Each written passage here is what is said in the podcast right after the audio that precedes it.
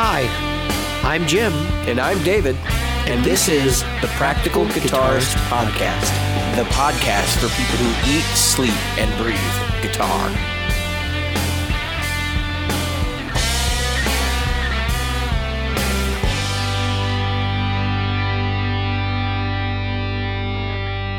The Practical Guitarist Podcast is brought to you by Great Lakes Guitar Pickups. Great Lakes Guitar Pickups provides fantasy tones at prices a practical guitarist will love. Featuring top-notch construction, attention to detail, and a fully custom product, if you can dream it, Great Lakes Guitar Pickups can probably build it. Follow them on Facebook at facebook.com slash Great Lakes Guitar Pickups. Are you a regular listener? Why not? David here reminding you of all the ways you can participate in the Practical Guitarist podcast. Subscribe using your chosen podcast app. Review us on iTunes, Stitcher, iHeartRadio, or Google Play. Find our Facebook group at facebook.com slash groups slash practical guitarist or on Twitter as at pract. Support the show. Merchandise is available in our Threadless store at practicalguitaristpodcast.threadless.com and donate to us via Patreon available at patreon.com slash practicalguitarist. Reach out to us directly via email at questions at practicalguitarist.com. Hello, Jim. Hello, David. My hands hurt so bad right now. When I gave you the finger during the intro, which I do frequently, folks, Yes, um, my hand, I felt like I was going to cry. Uh, we were working on the flooring this weekend. notice You my can see behind me that there's actually flooring back there now. a little bit, a little bit. this. not a this is the kind of idiot I have. I am. This is a koozie. Oh, no, that's not. That's an overpriced koozie.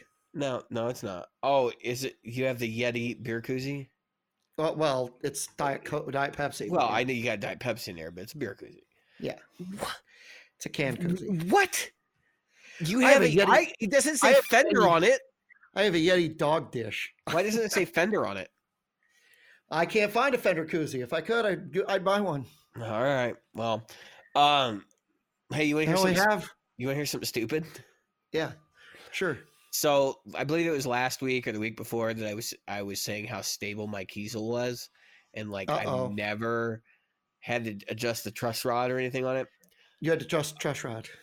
Of course I did. Um, so the what had happened was when I changed the strings like the last time, and I adjusted the action the following Yep. week, which is right at the start of COVID, right? Yep. I loosened all the strings. I pulled the bridge back and got it off the posts so I didn't screw up the bridge because it's a knife edge. Um, and then adjusted the post height, which you really don't have to do on this guitar because it has individually adjustable saddles. Right. That's what I should have done. Um, and then I quickly put it back. You know, like everything was cool. I put back guitar back together, played great, whatever.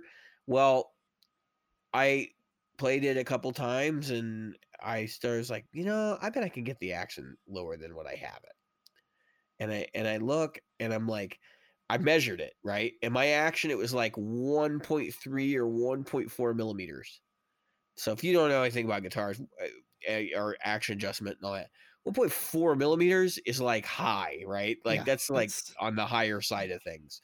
I've seen people go as high as two, but that would be like on an acoustic guitar and the bridge is lifting kind of. And you're doing and you're playing slide.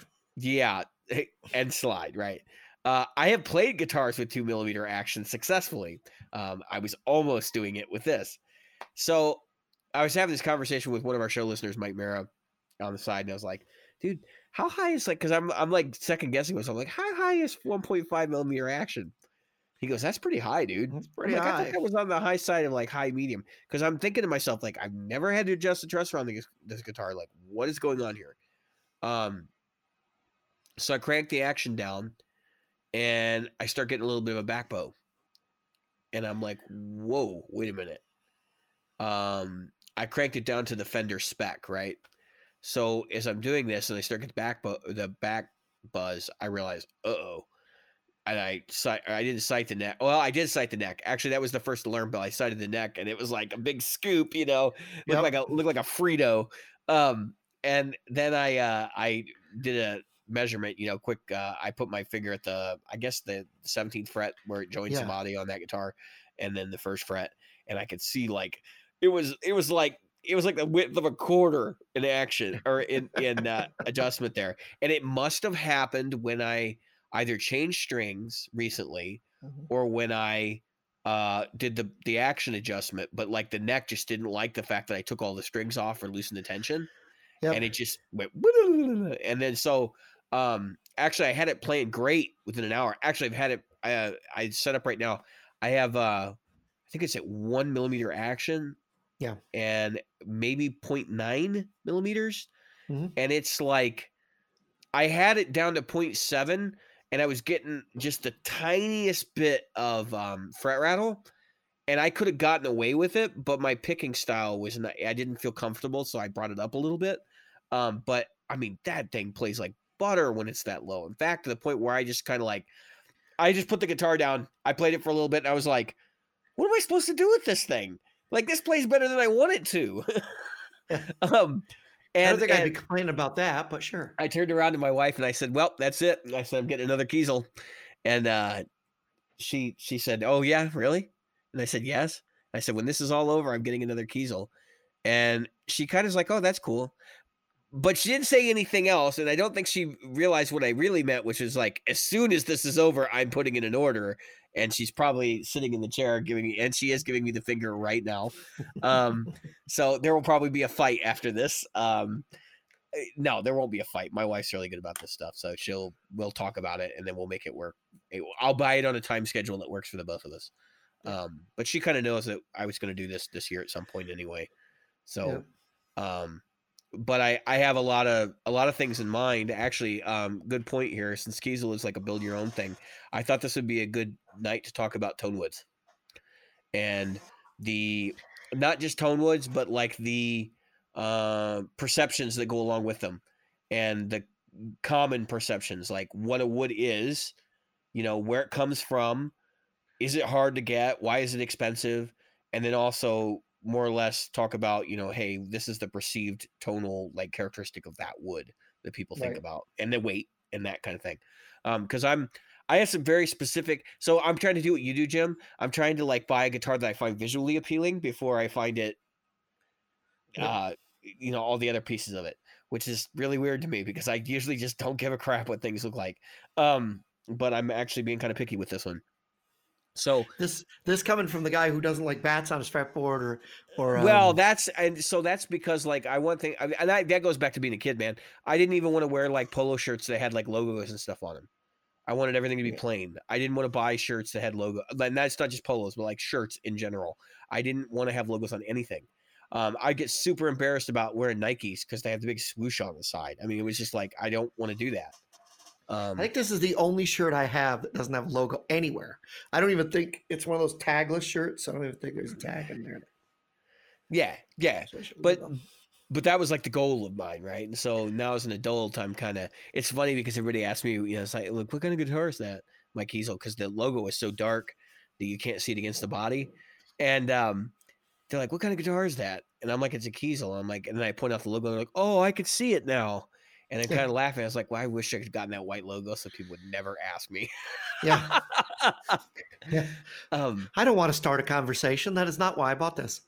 yeah, I, yeah. I, to me, as you can see by the the SG in my Les Paul, uh, uh, to me, a Gibson isn't a Gibson without the block and or well, without the trapezoid inlays or block inlays, and a, and a Fender would be wrong with trapezoid inlays or flock inlays or shark tooth inlays or anything else. To me, a Fender dots are that's it. Dots. Give me dots. You know, um, I think Fender because of the way that they're um, laid out, designed, and because of the history and heritage, Yeah. I think you're absolutely right. I think the clay dots against the maple boards and the um, sort of faux plasticky like white dots on the rosewood boards are kind of the Fender look. Yeah. Um, I don't like so they've done stuff over the years where they've got like the trapezoids and stuff like that where I just they don't do anything for me. Um if you're gonna put if you're gonna go to shark tooth like and that kind of thing, I actually do have an affinity for those inlays.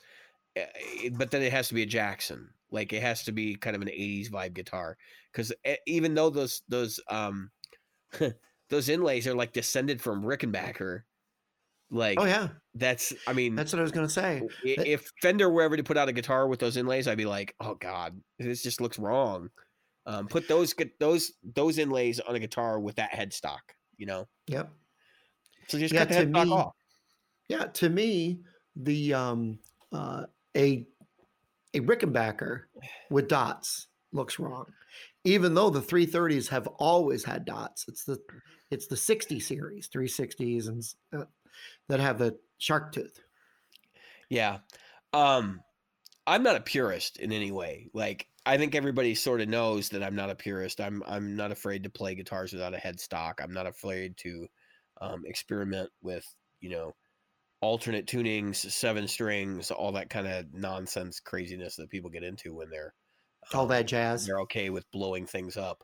Um, and so I look at some of the wood options that are available today and things like the inlay, inlay choices you're talking about. And I think we live in an interesting time because, I mean, there's really more options now than there ever have been. If you go back to the 1960s, what were your options, right? You're going to get, and, and, and obviously there, there are exceptions to this, but you're going to get mahogany Yep. and you're going to get alder and maple, right? Yep. And that's, and those were the combinations you'd get them in. Um, and maybe you get rosewood. So one thing I didn't know, um, allegedly, uh, Fender wanted to use rosewood to make entire necks. In the beginning, they were talking about that, but rosewood was too expensive.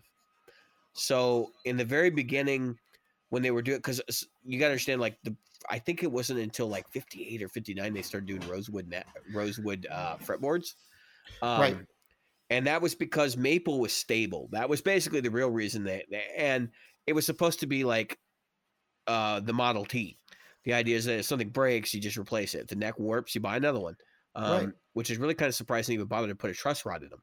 Um, but some of the, I guess, I guess some of the first uh, broadcasters they didn't put truss rods. They didn't. Yeah. Um, well, as evidence, we talked about the the uh, Virginia Strat last week or a week or two ago, um, and Yeah. that thing was made out of sassafras. Like what? Um, stuff did happen like that, where you would find these weird woods like pine and alder, but but basically your your your typical Fender off the shelf in 1960 is going to be alder body, maybe sw- maybe ash, and I'm not going to say Yep. swamp ash because they used ash from wherever. Um, Right. Alder body, ash, um, an ash body, and a maple neck with another, you know, piece of maple for the board or um, rosewood. Because at Yep. that point they were, I think they were splitting them and then regluing them to put the uh, truss rod in in the early '60s. Yeah. I think that's when that happened. Um, because before, I think it was before that they were doing the skunk skunk stripe where they were Skunk stripe. Yeah. just ripping them up. They were just ripping them out. The Yeah. route was. I'm not I'm not super like well versed in Fender history, and they've done so many de- design changes, even in just the early years, that Oh, yeah. it's almost unfathomable to me that anybody can keep all that straight. But um, the point is, so those are like your basic core tonewood options. So if you go to Kiesel, right, and that Kiesel is obviously not the only company you can go to. You can go to Warmoth, you can go, um, and there's actually another, you know, we'll build a guitar for you kind of company. I forget what their name is. Um, they're pricey, and I didn't like their designs, which is why I'm not interested in them. But um, and they haven't been in business as long either. Um, they scream startup, in fact. Oh. Yeah. But uh, so other wood options, right? So in the '60s, uh, if you're buying a um, Les Paul Gibson esque thing, you're getting mahogany, mahogany, mahogany body, mahogany neck. mahogany ma- body, mahogany net, maple cap, and a and a black um, uh, an ebony fretboard. Right, and an ebony fretboard at that time. Yep. Um, and they've really remained pretty hard fast on ebony throughout the years. There have been a couple of models they've done with different things, but Yeah, um, Richlite and rosewood here and there. yeah, yeah. But uh, well, rosewood a lot more recently. They they've been using a lot more rosewood. Um, but that's really been the last twenty years that they they've really championed the rosewood thing. I think they started in the seventies with that. Um, yeah. so, so that's what your choices were in the '60s. Now, um, interestingly enough, I was pondering this today, and I'm not really sure why. So when these when these companies started to to um, branch out and look at, they were talking about Fender and Gibson, of course. They started to branch out and start looking at other wood choices. They made some interesting, um, some interesting decisions. So for Gibson, um, I I understand that there was some sort of mahogany problem with acquiring like furniture grade mahogany, which is also instrument grade mahogany in the United States. Right. Um, and so they started switching over to walnut. Yeah, and they were making what they called the pancake. So they would have a um, like it looked like a seven layer um cake almost, where they would have like mahogany outside and then the walnut. And there was there is we uh, um because we got one in the store there is at least one les paul run that was walnut through and through. I mean they did the walnut all the way through. Yeah i remember there was a time and i was reading about where they were they were taking flat color finish guitars and they were being done out of walnut and they weren't telling anybody that, and it, yeah exactly found later when people were like stripping them and stuff that they were walnut and it was like what this isn't what i paid for and this wasn't even on the spec sheet like they were yeah. they were telling people they were mahogany. Um, yeah. And the funny part is, walnut and mahogany don't have similar ter- tonal characteristics, not in any way. Um, walnut is a brighter wood. It's so basically when you're looking at wood and you're trying to understand what the tonality is going to be like, I found that it's helpful to think about, and this is not always true, but it's it's an approximation. It's helpful to think about hardness because hardness yep. usually means um, that in, in tonally you're going to get a brighter guitar. So if you're using uh, walnut, which is pretty much the hardest quote unquote tone wood um, that you can use, like it's going to be a bright freaking guitar, um, as opposed to mahogany, which is actually a softer material, right? Uh, quite a bit softer than alder, even. Um, so I just thought that was really funny that they that they went that path, and I think part of it was doing uh, Jim was doing part because of the SG. Um, they were having all kinds of problems with the SG joints up until the late '60s when they modified the uh, the joint configuration um, yep. and the the way that the um, the tenon fits together. Um, that's when they like shortly thereafter they switched to walnut, and I think that was also an um, a nod to Leo Fender's genius, which is like, okay, so he figured out that maple necks are obviously going to be a lot stiffer. So if we move yep. to walnut bodies, um, and walnut necks, like they're going to be a lot stiffer, a lot more stable. We're going to have better quality control. Problem right. is, you're also going to make your guitar super bright. Yep. Um, and there were some very bright SGs at that point. Did they make uh Did they make like a darker pickup option at that time? I don't remember. I, I know that they went to a um, what the hell did they call it? There were so many pickup variations. I mean, you had the um, no, and, there, and, and even the, even the variation back then would have been like, "Hey, these pickups were wound by so and so," it you know, and they were having a right. smoke break in the middle. Um, yeah, at noon, and right. then they were like, "Oh, so lunch, got to back in." There's 500 more wines than normal, you oh, know. Oh shucks, how many I how many I put on there? Yeah. It, it reminds me of this joke that Tommy um, Tommy Chong was talking about, where he's talking about putting hash in the brownies. Yeah. And he goes, or marijuana brownies, and he goes, he goes, you don't want a stoner who's stoned putting together your brownies because they're like they're like, um, did I put any marijuana in these brownies? I guess I better put some in there. And he puts it in, and then he goes, yeah. I wonder if I put marijuana in these brownies. Yeah, I should probably before you went over with there's uh, marijuana yeah. with brownies on top. You know, it's, it's just barely any any brownie with. yeah, yeah. Um, but that's that's kind of what if you think about it. If you were having a kind of a if you were a pickup winder, right, and you wound I don't know how many pickups you could wind in a day, say a hundred pickups in a day or whatever. Um, if you were winding 100 pickups in a day and you were sitting there and it's like mm, and if you didn't have like back then they had a counter right but it was probably one of those click off counters like those things you use click click click click yeah i think was, they're i think they were even automatic back then but yeah. prior to because that probably would have happened in the mid 70s so prior to that maybe they accidentally right. did it maybe they maybe they broke the wire and they restarted yeah. it and they accidentally hit the counter to reset it like those kinds of things happened yeah, and um, can you imagine, like, all right, so ideally, you would not want any joints in your wire. The wire would be one strand. Yeah. So you'd have a bobbin, and you go, and then you know. And for the, guy, to for the guys money, that are doing a million, if they're doing like a million pickups a day, they're Yeah. they they're not breaking much wire. But No. that doesn't mean that the one out of ten good The Gibsons wasn't the result of somebody screwing up. Right, or a, a spool coming, or or a wire got had a um, burr in it, and then, it, and then it, Right. you know, we don't know. Um, I mean, that's some those who haven't uh, wound a pickup or ever wound a motor by that mean by that means.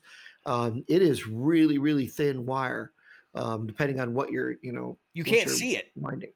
And there's what like a, a mile of wire in a single pickup or a half a mile. It's ridiculous. Yeah, it's, it's of- some crazy amount like that. But um, like if you take a strand of your hair, I Yeah. would say you can see your hair better than you can see some of the pickup wire that I've seen.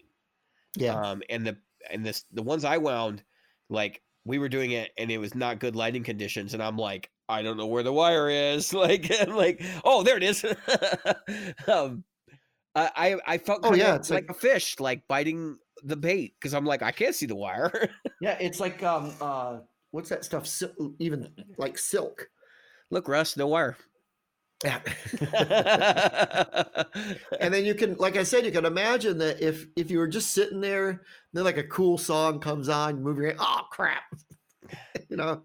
um, I can't imagine doing that. all right, so I'd be bored out of my friggin' mind. so that's what I was, but that's what I was insinuating is like when they were producing guitars out of walnut, did they modify the pickup configuration slightly to make that more palatable? Because I See, could see them doing that. I bet they didn't. See, that's just it. To me, this is this is, you know, like there are a lot of dog '70s guitars. Oh yeah, Dog. especially especially for for Gibson and Fender specifically. Yeah, the, the yeah the CBS era for for Fender, and especially once because you got to think about this when when Leo left the company, and this is what a lot of people don't think about. They're like, okay, that day everything changed. No, No, that day everything didn't change. He didn't even Things- leave the company that day. Like he was a Right. consultant for them for years afterwards. Well, even then, you got to think about the fact that they still had like say uh, buckets, literally buckets of of pickups and and there was wood in the in the dryer. There were still things that were going on. There were still bodies made, and so when you think about that, whether it was Fender or Gibson, um, I'm willing to bet you that when they first went to Walnut, they didn't do any changes. They were like, "Yeah, just throw the pickups we got in there. Just put them in there." Yeah, probably. And back then, that sounds that sounds accurate because like they were they were not like I get the impression that the industry back in the '60s and '70s was like we're a fad, like we don't Right. really have to worry about this stuff because Yeah. it's not all that important. Nobody's Well, really paying think about- attention to it. Yeah, so let all right, let, let me let's get you into our their frame of mind, frames of mind, the business people. All right. They're they're ta- they're not referring to rock and roll like we refer to rock and roll. They go, you know, that rock and roll, you know, that rock and Yes. roll stuff that you Yeah. kids play. That's now like And- the you know Right. the, the legendary stuff that we all look at. You know, Yeah, the um like albums like Pet Sounds and stuff like that. It, when that was being done, it was um I was watching The Wrecking Crew, which by the way, if you can get a, if you get a hold of Wrecking Crew or you can watch The Wrecking Crew, it's on YouTube uh, Premium. If you sign up for a free month, get a chance to watch it. Anyway, I highly, highly, highly recommend it. Um, they're talking about how Disney called them up and said, "Hey, come on down here. We need you to come into a session." Now, these guys were sight readers. They were they were really yeah, top-notch musicians, right? But they were playing rock and roll because that's what was file, you know, filling their pockets. paying the bills. Yeah, you you talked to. Uh, um, it, it was great to listen to Carol Kaye, who was who was um, you know an incredible guitar player and bass player, and she was talking about how she had millions of dollars before some of the bands that she knew. had Yeah. millions of dollars. Um, and she was making a ton of money, you know, because she but she was working all the time right. and uh, you know a lot of these guys. So anyway, they they went into the the stu- the studio uh, for Disney, and at at Disney Studio they came in and they said, okay, um, we're gonna show you the you know the scene that you'll be playing your rock. That's what they went your rock and roll to, and here's the sheets in front of you and um, you know she's going to click it in at part time like slower so that you can get used to it before we speed it up for you and they said that the the person that clicked them in clicked them at the right speed instead of the wrong speed and she went she hit the button before they had a chance to hit record, and it was click, click, click, boom, and they played the whole piece, and then they went, "Oh man, we wish we were rolling tape." they had to go back and throw it again, and it was. They said, "Wow, you guys are actually good."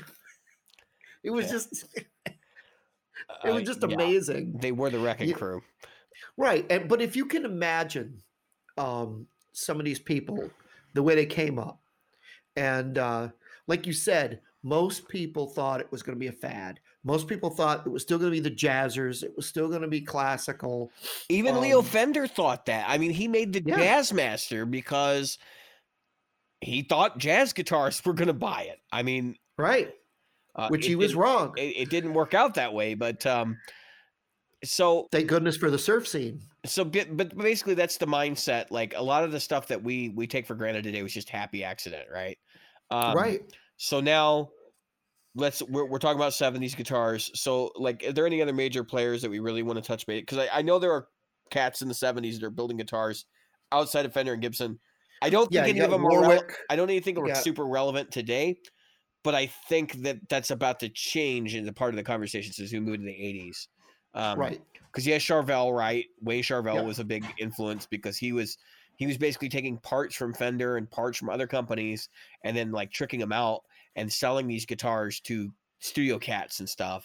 Um, Now, wasn't wasn't was it Paul Jackson, Peter Jackson? I can't remember. Grover Jackson, that's later. Grover Jackson. That's later. He was a friend of his, and they were all Right. doing kind of similar things. Um, But weren't they was the guy to go parts- to. Right, Right. but weren't they building parts for Fender at some point? I think Like that- replacement part, or at least replacement parts, kind of like Warwick does now. I think Grover Jackson was. Charvel was buying parts from Fender to make his product, which was like the opposite of what was what you would think would be going on.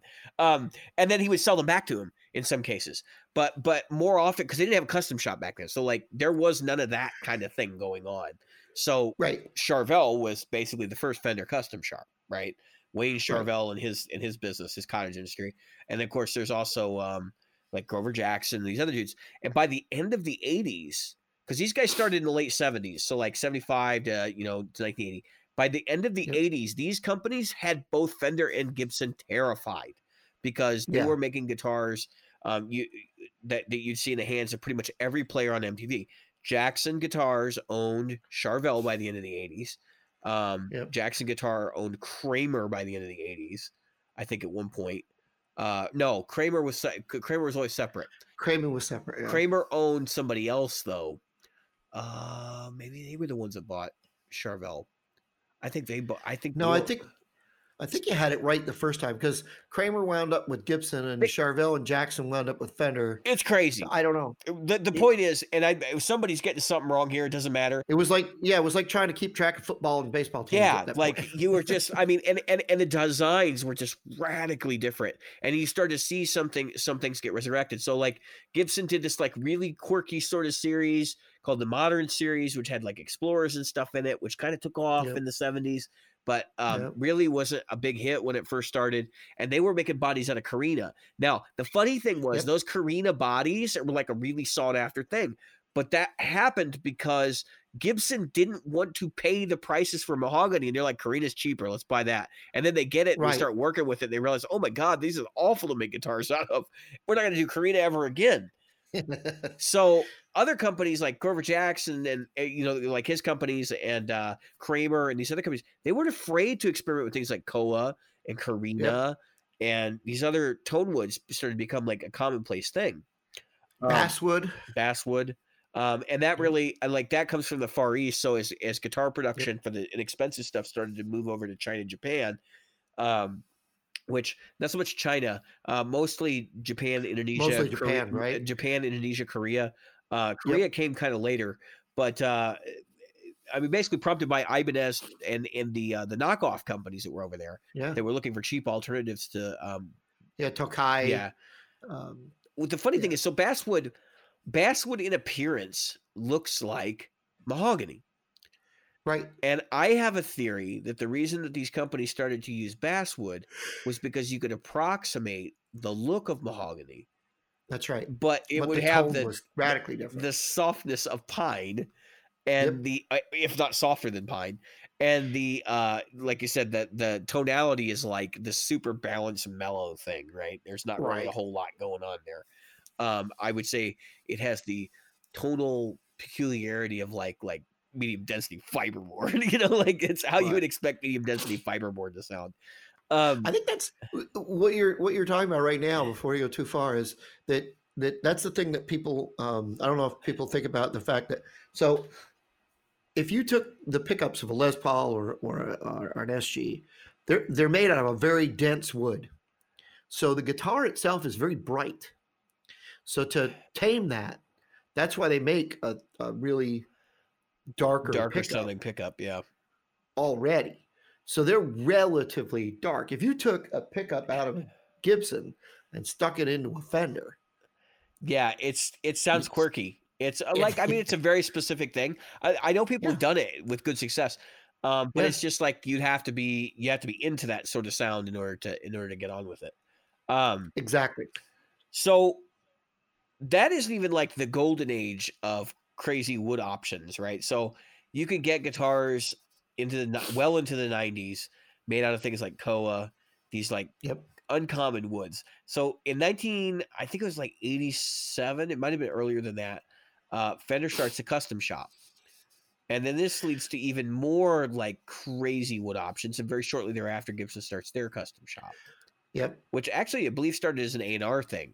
So their custom think- shop was not to the public at first. No. Yeah. Uh, not in the beginning. It was artist in relations as A&R, if you didn't know. Um, Yeah. Well, I wasn't telling you, Jim. I was telling our listeners. I, I No, know no, you know know. AR is. Um, so they uh, where are we? Oh, uh, talking about the invigorating choices of wood um, that are available today versus what they're available back then. So, um, you had things like Koa floating around, mahogany. Korina became uh became a thing. I remember seeing some Korina like strap body guitars that were popular in the eighties. Um, you see guitars every once in a while with like a rosewood neck. Um, Yeah. and rosewood is uh rosewood is a weird wood because you'd think that it doesn't look like there's anything fancy going on with rosewood, but until you played an actual rosewood neck guitar, you don't know what's up with that Oh wood. my God. I love. We've had uh, five or six Fenders with rosewood necks. I mean, totally Yeah, rosewood, like- folks. Not not rosewood fingerboard. Rosewood everything. Um, and uh, necks, and those things are just incredible. Yeah. I love every one of them. wild. They're wild. They have so much like Yeah. spark and stuff to them, and so much snap, Yeah. and like there's a lot of clarity to them. It's it's funny because you'd think more companies would be like dialed into using rosewood, but there's a reason they don't, and that's because rosewood is freaking expensive. Now there is a there is a limited run. Of course, you can't buy a brand new one, but you can find a used one on the market.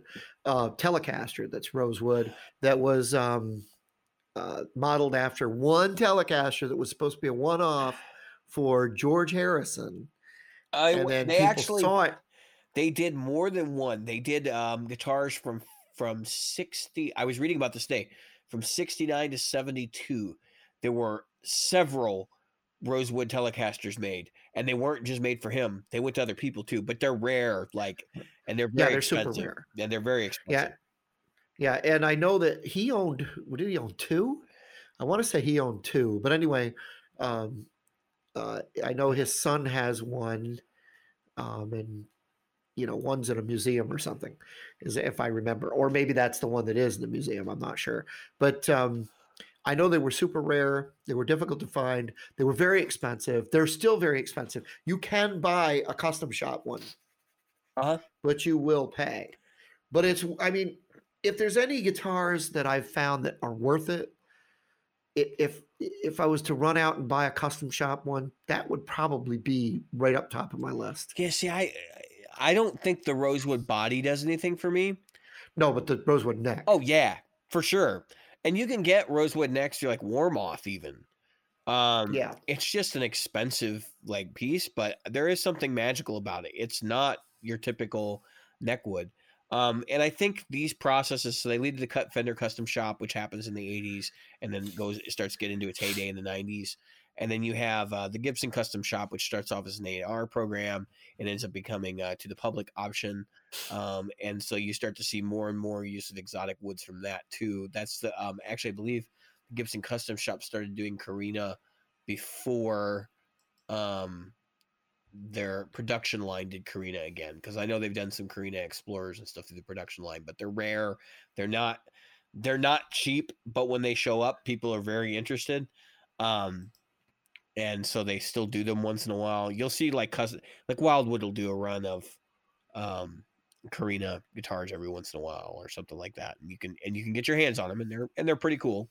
Um so that brings us to these modern manufacturers that are looking at like crazy woods. And I think Kiesel um and Warmoth actually are kind of at the forefront of this conversation, but as well as other small builders. So they took kind of the spirit of like um, guys like uh, um, Wayne Charvel, who is experimenting with using some weird woods here and there, and uh, Grover Jackson, who was way less than afraid, um, and Kramer and uh, John Suhr after he leaves the custom shop, um, who are experimenting with with things like basswood and um, some of the other obvious wood choices that we know today. So I want to go. Um, actually, I think Kiesel is a good place to start because they offer a bunch of uh, wood options, many that are not even in this list because they're considered off book. Um, but these are widely available, and you'll run into these in public, and you will see these guitars around. Um, not Kiesel specifically, but guitars made with these woods. Uh, let me pull up their wood finder pagey thingy.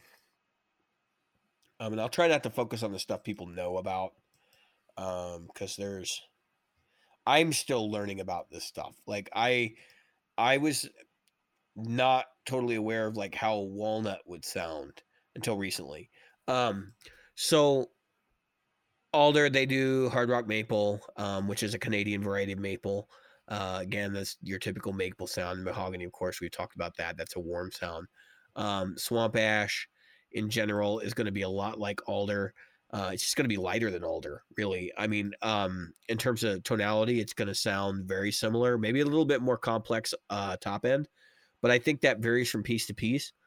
Um, so I wouldn't bet the farm on that. Uh, black walnut is pretty much the brightest uh, wood that you can get your hands on eh, that I know of, um, except for Wenge, um, which is not in this list. Wenge is absurdly bright. Um, I do not. I, it's also absurdly stable, which is why people are wanting to use it for necks and stuff. But it is not easy wood to work with. Um, so Koa. Uh, so Koa is one that that you might have seen somebody have a Koa guitar at some point. That's like a mahogany.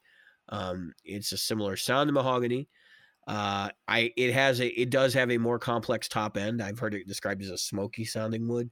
Um, and uh, a lot of people consider that to be like the premium wood option. If you're going to build a guitar body and you want to spend some money and you want to get something that's very unique but sounds really cool uh, a lot of people look to koa for that. Uh, black limba which is actually korina it's the dark korina which i don't think gibson made guitars out of the dark korina um, i have a guitar out of black limba i'll say it's very very similar to mahogany. Um, it's a darker wood uh, it does have some interesting things going on in the top end, but it's not like I would say it's it's very consistent with mahogany. I think mahogany is a bit smoother sounding. Um, and then of course white limba, which is actually supposed to be basically mahogany. Um, and that is just the normal grain pattern for a mahogany. Like if you see it, it's it looks very similar to mahogany. The only difference is mahogany is orange in color, um, typically, and white limba, and that varies by the way, but white limba is typically like more like ash or alder, like your typical lighter wood color. Um, you can get you can talk about top woods. I don't think top woods have a ton of effect on the sound, but if somebody uses a top wood, you can guarantee that someone's used it as a body wood too. Um, and that's where I I think we'll we'll start here. So there's you know curly maple, quilted maple. Those are basically varieties of maple. They're going to sound the same as maple, um, but they're going to look prettier. Um, Koa again, same thing as above. Claro walnut is basically like figured walnut. uh, same sound qualities. Uh, they use also have burled maple, spalted maple. Again, same sound qualities as maple. Buckeye burl. Now you're getting into the weird stuff. So this is uh the top that if you've ever seen it, it looks kind of like a galaxy. It's got little holes in it, and it actually they usually fill them with some sort of epoxy um, or resin, so the guitar has a smooth finish. But it looks like a nebula or something because of the pattern and the way that they. I believe it's a fungus that uh, actually creates that pattern. Um, I know it's a fungus in the spalting. That's a, a like a it's a fungus and some sort of bacteria that react or something. Um, and then of course poplar burl. These are all so poplar, buckeye. That's the wood. Burling is the process by which the uh, tree decays or is affected by the illness that creates the pattern. Those pieces of wood are very expensive um, and it's because they're rare. Not every tree gets a disease. Um, and of course, zebra wood. That's one of my favorites. Um, it's a resonant wood. It has a lot of mid-range character. I can talk about that one because I've actually played a guitar that was made out of zebra wood, which is absolutely insane. Um, not just the top, the whole guitar.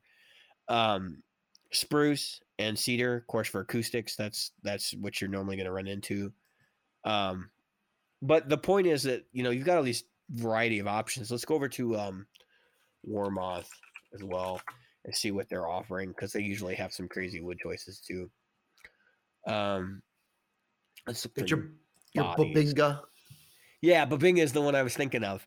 That's like, there's no Bubinga here. Wow, so they have some new finishes that look amazing. Um, I'm glad I Oh, I popped over here. The 40th anniversary special dies, It like is Pele, incredible. the Pele fade, which I like Yep. that. Tahitian sunset, Nebula burst, which I like that. Maui surf, uh, I've seen it done before. Northern lights, eh, it's okay. I think the three, the Nebula sunburst, Tahitian sunset, and Pe- Pele fade are probably the best. Um, so let's build custom because I want to see the body wood selection so we can just kind of get an idea of what other things are out there. Um, you'll find so if you buy Strat style bodies um, from any company really, uh, or you buy a Strat guitar, like a lot of times it's Warmoth making the body, or it's uh, there's a couple of other companies that do it. Um, but in general, you're gonna find out that like they're sourcing their body somewhere else, and maybe they're finishing in house, or maybe they make the bodies, but they're sending to Warmoth to finish them. Like Warmoth has their hands in a lot of the industry, and people don't realize it. Uh, it's the same thing as what we talked about on the show before. Godin used to make guitars for the Fender Custom Shop long before Mhm. they did any of their own guitar stuff. Um, and Kiesel, back when they were Carvin, used to make guitars for different companies such as the Fender Custom Shop and quietly not tell anyone they were doing it because uh, sometimes they need help. Sometimes they can't produce enough to fill an order, and sometimes they need a little assistance. So it's a quick and convenient way to do that. Um, so core woods for uh, for uh, uh, Warmoth actually look very similar to the core woods we found over at Kiesel. So poplar, basswood, swamp ash. They do offer basswood over here, which is interesting. Kiesel does not offer basswood. And uh, there's a lot of people. If you go around, you'll I'm sure you'll see the joke that basswood is really just long form for asswood, because uh, Yeah.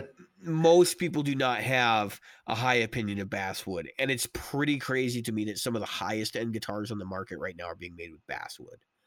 The ibanez JEM basswood. Oh actually technically no it's not it's alder. Um I, I lied on that one but there are other guitars like Suhr they're made out of basswood. Suhr says that's the golden tonal combination is basswood and whatever top. I'm like you're out of your mind. Um but you have to understand these woods, we talked about this on the show before, there's different species. So what we typically perceive as basswood may not be what other people are perceiving as basswood. So also we have um, maple ma- mahogany, black korina, which is again that's the limba, um, walnut, roasted swamp ash, and roasted alder. So I think of all the bodies, the the body woods you were talking about, they have the same ones. They do Yep. have some different top options. So they have um so the Bubinga. This is one of them, which I've seen Bubinga guitars. Um, you will see stuff like that at NAMM. Somebody's going to build a guitar out of this crazy plank of exotic wood that costs a thousand dollars just for the wood, Yep. um, or or or six thousand dollars for the slab of wood they made the body out of. I mean, they're because you know it's a it's a NAMM guitar. Yeah. Um, lace wood. Uh, I don't know, and some of these I don't know anything about. Like I don't think I've ever seen a lacewood body, but it it's an Australian wood apparently. Um, lacewood, Padauk, which is another popular one. I've seen necks made out of Padauk a lot lately. Yep. Um, Indian rosewood, uh, quilt maple, normal spruce for an electric guitar top is kind of weird. Uh, walnut, Yep. Wenge, again, zebra wood, and then of course your roasted uh, swamp ash and roasted alder. So I I built a rosewood, or I mean a, a yeah rosewood neck with rosewood um, fretboard, stainless steel frets, Yeah, with 6100 fretwood wire, fretboard wire. I could probably go 6105, but it'd be the same thing. And it was $457 just for the neck, folks. but you know what? And Though? that's That's just for a not- neck. That's not not, terrible. that bad. No, it's not. It's not terrible. That's not that bad because I have I have priced out maple necks, the Yep. roasted, of course, Yeah. roasted maple necks um, with a flame, you know, with like a flame maple board, Yep. um, and that's about four hundred to five hundred. So that sounds about right. Um, Yeah. If you don't know, the roasting process is the idea that they're going to bake it to make it more stable, Right. um, and they're doing it now with bodies. And I don't think it's to make the body more stable. I think it's to sweat off the moisture Yeah. content that exists in a body because it's a thicker piece of wood, um, and also because it changes the color of the wood, um, and that's desirable for some people. It changes the grain pattern and all that. I Yeah. watched a guy on YouTube, and I wish I had the video handy because I would put it in the show notes.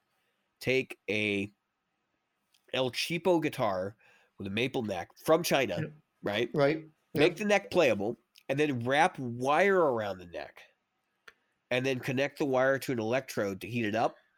Yep. And it, what it did was it actually like put burn lines into the neck, and then he sanded it real fast, and it looked Yep. like flame. I was like, wow. why would you even bother to buy a flame one? Because if you know anything about flame maple, it's soft. Yeah. Uh, It so- is. So, is bird's eye. Um, you have to be kind of careful with it because it's softer than standard maple. And for using in a neck, that's not exactly what you'd want to do. Yeah. Now, a lot of modern companies are are doing things to to strengthen stability of the neck. So they're putting carbon fiber rods, or they're using a carbon fiber truss rod, or they have a double action truss rod, which is helpful. Um, there's a lot of different ways that they can they can strengthen the neck to make it so that it isn't blowing in the wind. Um, and if you've ever owned a Gibson, you know that the necks are soft enough you can bend them with your bare hands. Um, I had a Gibson and I was so aggressive in my playing style that I could not keep the damn thing in tune. Not in tune, but like intonated because I would play a G and I would hold the neck in such a way that it would actually like twist. Um, and I could hear it going out in and out of tune as I was playing. Uh, it, it was not something that probably most people would have noticed, but I noticed it. and drove me nuts. Um, so I think it's just interesting. We live in this time, so we we talked about the golden age of pedals before on the show. That we're living in the golden age of guitar effects. And Jim, you're building the golden age board. Like you're going on this whole quest to be, and he you haven't barely even talked about that on the show. Jim is No. buying. Jim is buying right now, like every freaking pedal he sees that he's mildly interested in, and the whole idea that he's going to build this monster board.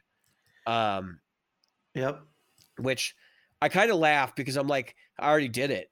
Like, I, I Jim's going through this whole process, and I'm like, I'm advising him, like, don't do that. Don't, just don't, you, dude. You're wasting your time. Like, you're wasting your money. Don't, don't bother. Um, uh, and it's not because I'm saying that pedals are bad. Pedals are bad. Shouldn't do pedals.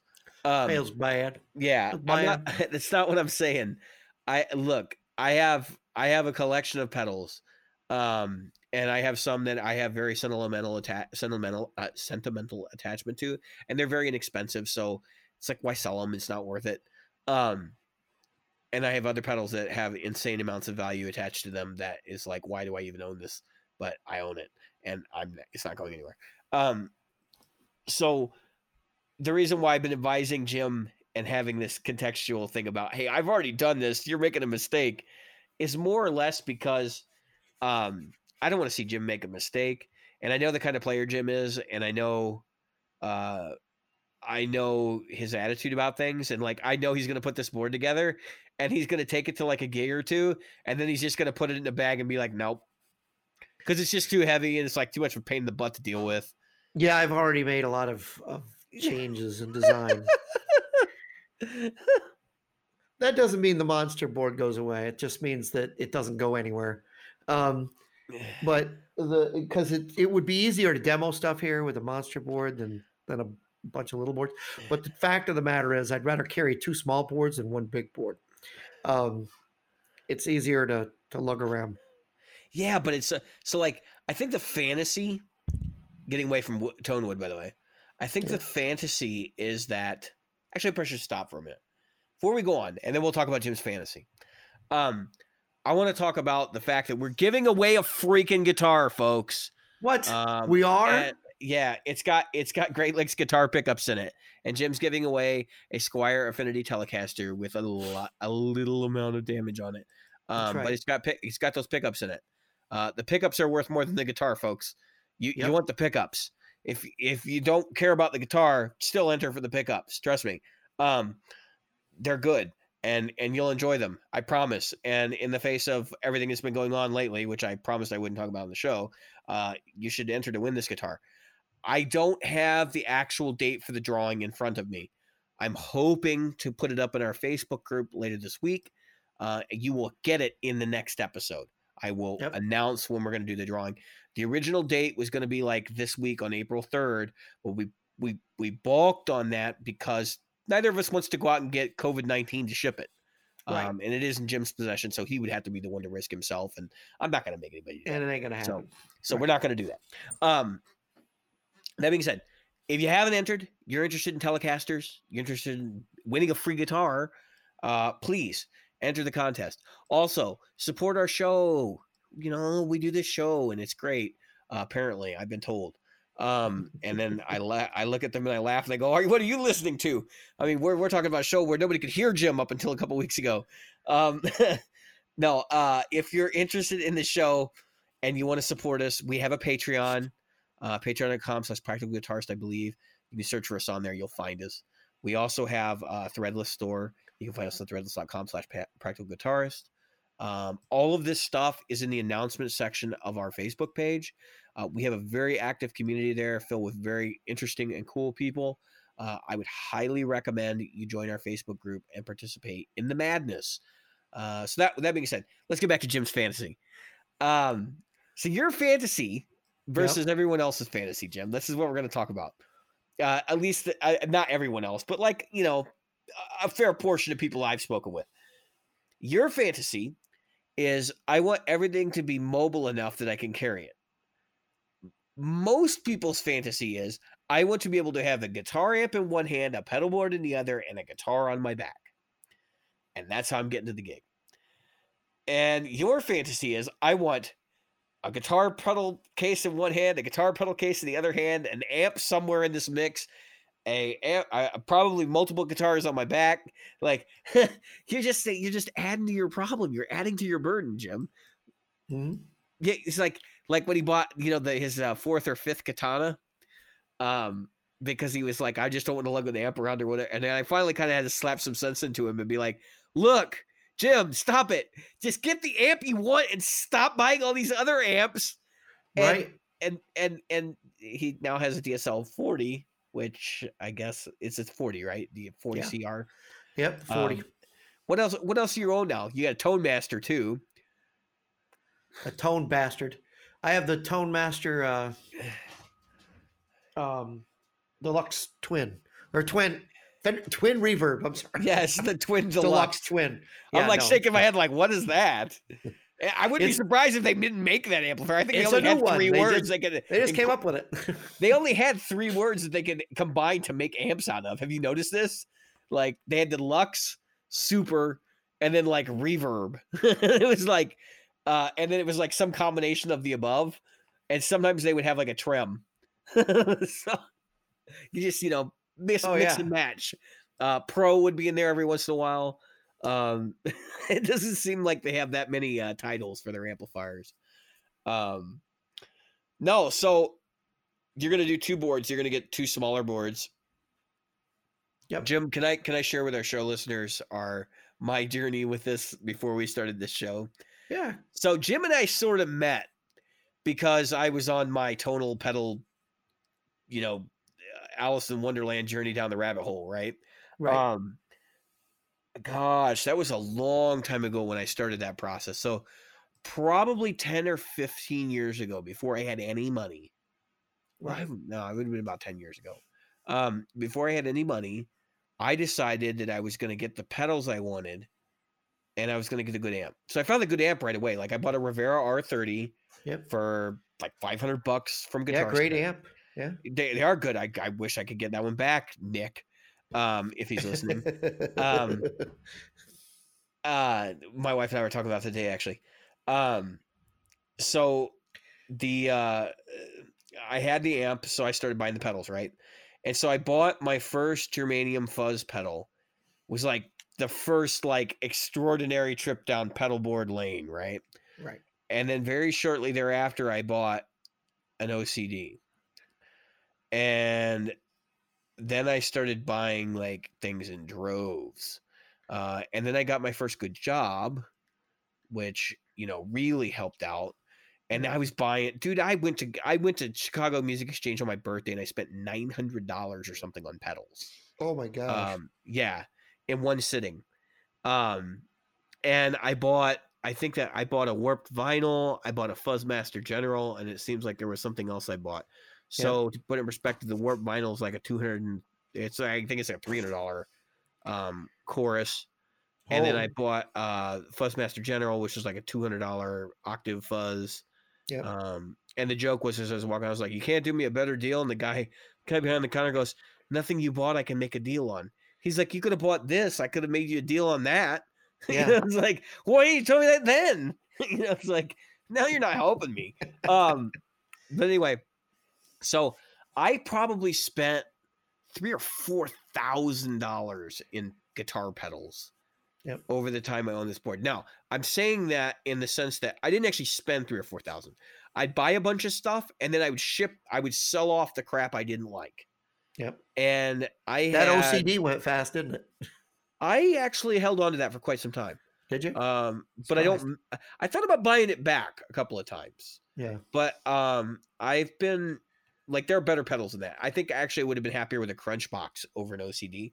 Yeah. Um, so if I listed out the amount of pedals that I've owned in that time period, it would just I I honestly would demoralize. My mind boggling. This is why I just don't care about pedals anymore. You've had more pedals than I've ever owned. I've just owned everything, but ex- except for like the extremely boutique, we only made ten of these kind of deals. Right. um, the stuff that like uh, is really exclusive. You can't buy it from a store, kind of stuff. I don't. I haven't necessarily had a lot. Which you still can't ship to me because you can't go out. I'm still planning on getting that to you. I may go to the post no, no, you- can put gloves and a mask on. Yeah. I got my mask right here. Yeah, I've Uh, got a I've got a box of gloves I keep by the door, and I've got my mask. I got to in the have car. entertainment during COVID too, man. Like I can't just sit here and play the same Yeah. stuff. so um i i've uh been sitting and thinking about that like uh how many pedals i've owned. So just to give you some highlights i had the the vexter series fuzz factory at some point during that time period. Yeah, i've had two different phase 90s i've had um of course i have the ethos. I've owned it twice. Um i've had several germanium fuzz pedals. Um i had a cusack screamer fuzz which is really cool. I've got Yep. two pelletars which i still own um i have a i have a like a rare one-off that he made me and then i have a gold one that leon from pelican noise works made uh you know, sold normally. So i have the v1 and i have like a real low serial number one too. Yeah. um and then i have uh what else do i got? Or i've had have i owned uh just overdrive pedals and stuff like i can't even think about some of it to be honest with you as i step back and i like i don't even remember it all i have pictures of most of it so i scroll through and i go oh yeah i did have one of them like that's that's the reaction i have jim is like oh i did Yeah. have one of them how about that Ah, um i made a list at one that. point i made a list at one point and i believe there were over 50 pedals on the list Yep. um which is pretty which is pretty telling um and you know what well you know what i ended up with when it- when it was all said and done i built a board that was so big and had so much stuff on it. How I big was it? I couldn't put it in the trunk of my car. Yeah. And I didn't have a little trunk. I had a I had a Volkswagen Passat. I couldn't fit it in. Yeah. The trunk on that is massive. Huge. I Okay. know. Um, and so I finally just said, no, I can't do this anymore. So I actually bought, I bought wood, I cut, and I made a, I made a smaller board and I stacked some pedals on it. I had a DD five hundred and all this other stuff on it. I had an ES, I had an ES eight, the big guy. I had that thing mounted on there. I had the Ethos on there. Um, which is another giant pedal. Like I didn't care about what they how how big they were. Like Right. who cares? Um, and that pedal board weighed probably 50 pounds or something, 40, Yeah. 40, 50 pounds. Um, Ridiculous. yeah, well, the big one was even worse than that. It was like, it was like 65 pounds. Um, and it was a temple board. They were supposed to be light. Listen, folks, temple is not what it's cracked up to be. I know Right. everybody, everybody's like, oh yeah, Temple's wonderful. Temple's wonderful if you don't want your, or if- if you don't mind your board flexing while Right. you're using your pedals on it, and you don't mind the screws only having like three threads to hold things together. They're not very well machined at all. Yeah. Um, thanks. and for the amount of money you pay for them, they're not worth it. I would Right. never buy another pedal. I would never buy another temple board ever. Um, they, that was a, that was the biggest mistake I've ever made.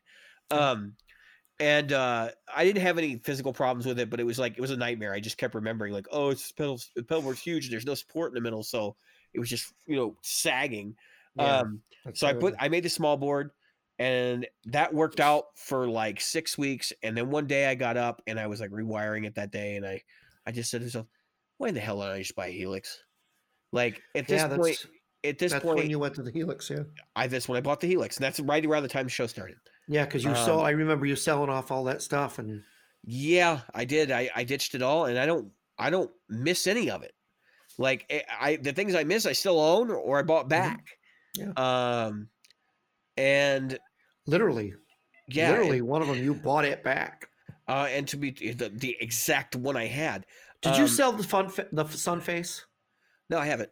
Okay, No, no, that's still my collection. I didn't think so. I don't Okay. sell. I uh, like. I haven't sold much since I went through the the big pedal board purge.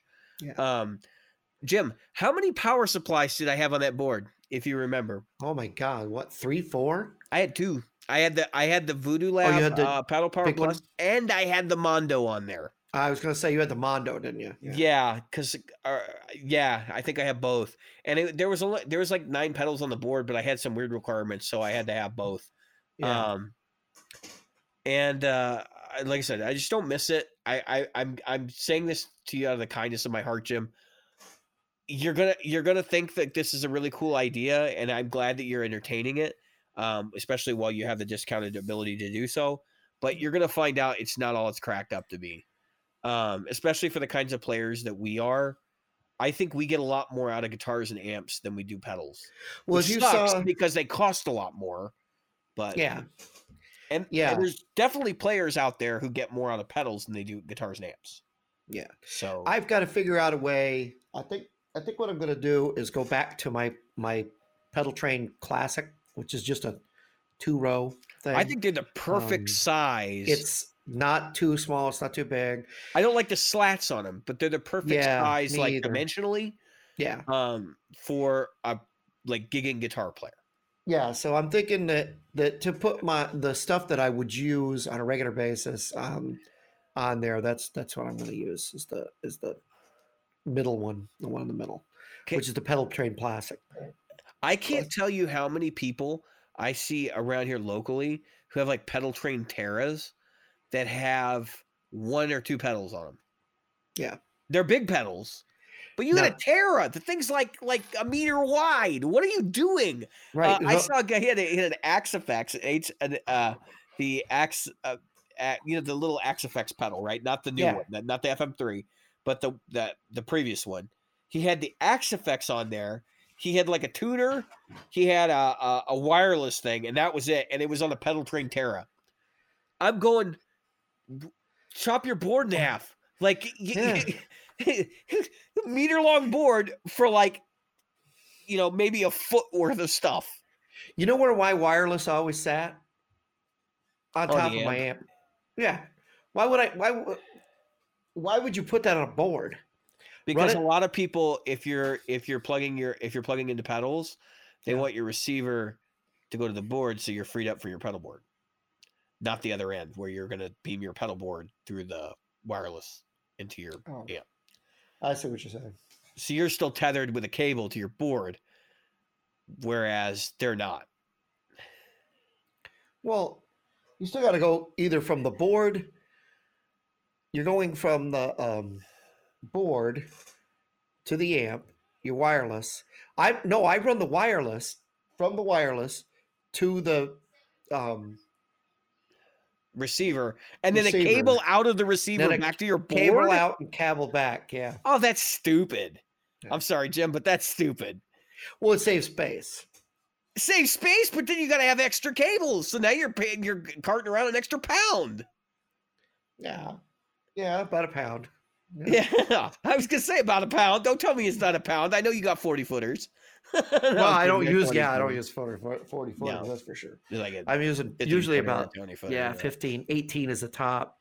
yeah. So, But the point is that um, so many of these new wireless systems, they're just so big. uh, I would say yes and no. I think it really depends on what you're trying to accomplish. I've seen Which- a lot of people. I've seen people gigging with the Nux around here. Which is the one? Yeah, Not a the lot of Nux, people are the, uh, the one you've got. The one you've got, not the Nux. The one you have. Yeah, that little one. The, the yeah, the thing I bug. I forget what it is. uh, Yeah, I, it's not Nux. It's another company. But it, um, there's a. I I also have a Shure yeah. that I have. That's that's the one I use for gigging. But I've used the I've used the little one. I can't remember what it's called. It starts with an A. I can't remember. I'd have to go get it. Um, but the the um the one that um people are always looking for these inexpensive ones, which I find funny because didn't you buy the Boss one? Did you buy I the had Boss the Boss wireless unit, and it, I cannot recommend to you to buy the Boss WL20. Right. You have a 90 day warranty on a on a $200 product that is prone to failure. Um, actually, they, they there's a run of them that have bad caps, and they won't cover me under warranty. Yeah. So they screwed you, right? So I'm Yeah. stuck. I have a uh ninety dollar or hundred and ninety dollar paperweight sitting on my desk right now. Yeah. It's worthless. It's totally worthless. Yeah, Um, yeah, so um, I was looking at the the more expensive Line Six, not the not the what is it G thirty. Then it goes up to yeah. And Line Six is okay. I mean, a lot of people don't like the build quality, but for what they Yeah. are, they're okay. yeah. I just can't recommend, like you said, I cannot recommend the um the Boss product. If I now was maybe the buy yeah, wireless right now, eh, I would minimum spend four hundred dollars, yeah uh, and I'd get the I get the Shure GLX. Yeah. I and I probably get the pedal board version, even though I don't run a pedal board all the time, just Mm. because it makes more sense for like if I was going to start running wireless at shows, I probably would bring it. It's Um, when I just- do yeah. open mic. I don't do wireless at open mics, just cable. No, no point. Yeah. No, there's too much. There's too much involved hooking up wireless to somebody else's system. Just too much. Um, but it's funny because uh, um, like we were talking about with the with the um, the other thing. I was it the the Shure that I have. It's the what is it the GLX or whatever. It's the version of that before that became Yeah. the GLX. Yeah, It's just a, of- little box, not that big. yeah. antenna. It's just a it's a half rack unit with Yeah. no rack ears. Yep. and those are cool. Um, those are the UHF systems they were coming out with. And actually, I don't even know if those are still in use. They might have. Uh, you might be breaking the FCC rules. To I'm probably breaking FCC rules left and right every time I power that thing up. Yep. I'm sure of it. Uh, so you might want to invest. Uh, Those cell phones your- are probably go get that GLX while you're uh, go get that GLX while you're uh, while you're uh, still able for for you know reduced rate. Yeah. Um, but I kind of like the uh, the the ability to choose your cable length and a few other things that the that the Line Six has. I think the Shure has that as well. Yeah. I think the GLX does. Um, the GLX has a has a freaking great tuner in it apparently.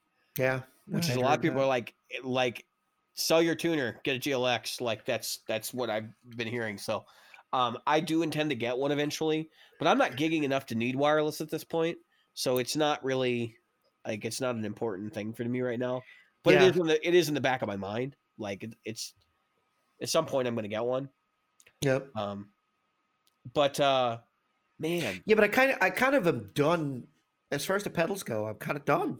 I mean, there's yeah, nothing dude, like you've already get. gotten to that point where you're just like, yeah. Until There's you get nothing to else to until you get. get to Gear Fest and you see every single pedal under the sun Well, demoed, Like, all right, so and you're like, oh, I the- gotta have that. Oh yeah, the the problem is so um there's like all these different drives and every drive has a different flavor. It's kind of like going to Baskin Robbins. And you've got what is Baskin Robbins 32 flavors, right? You just have to find the fa- flavor that works for you. Yeah, and and that's the thing. I mean, yeah, there are other fuzz, fuzzes, probably better fuzzes for other people, but I like my fuzzes.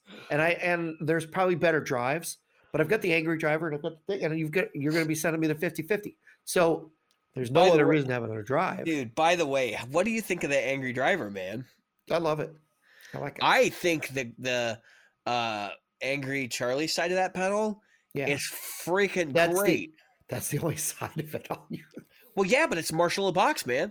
Yeah, You're using That's it. a- You're using it, uh, uh, Paul Gilbert style. You're running a Marshall a box into a Marshall. I mean, that's yeah, uh, that's that's what he does.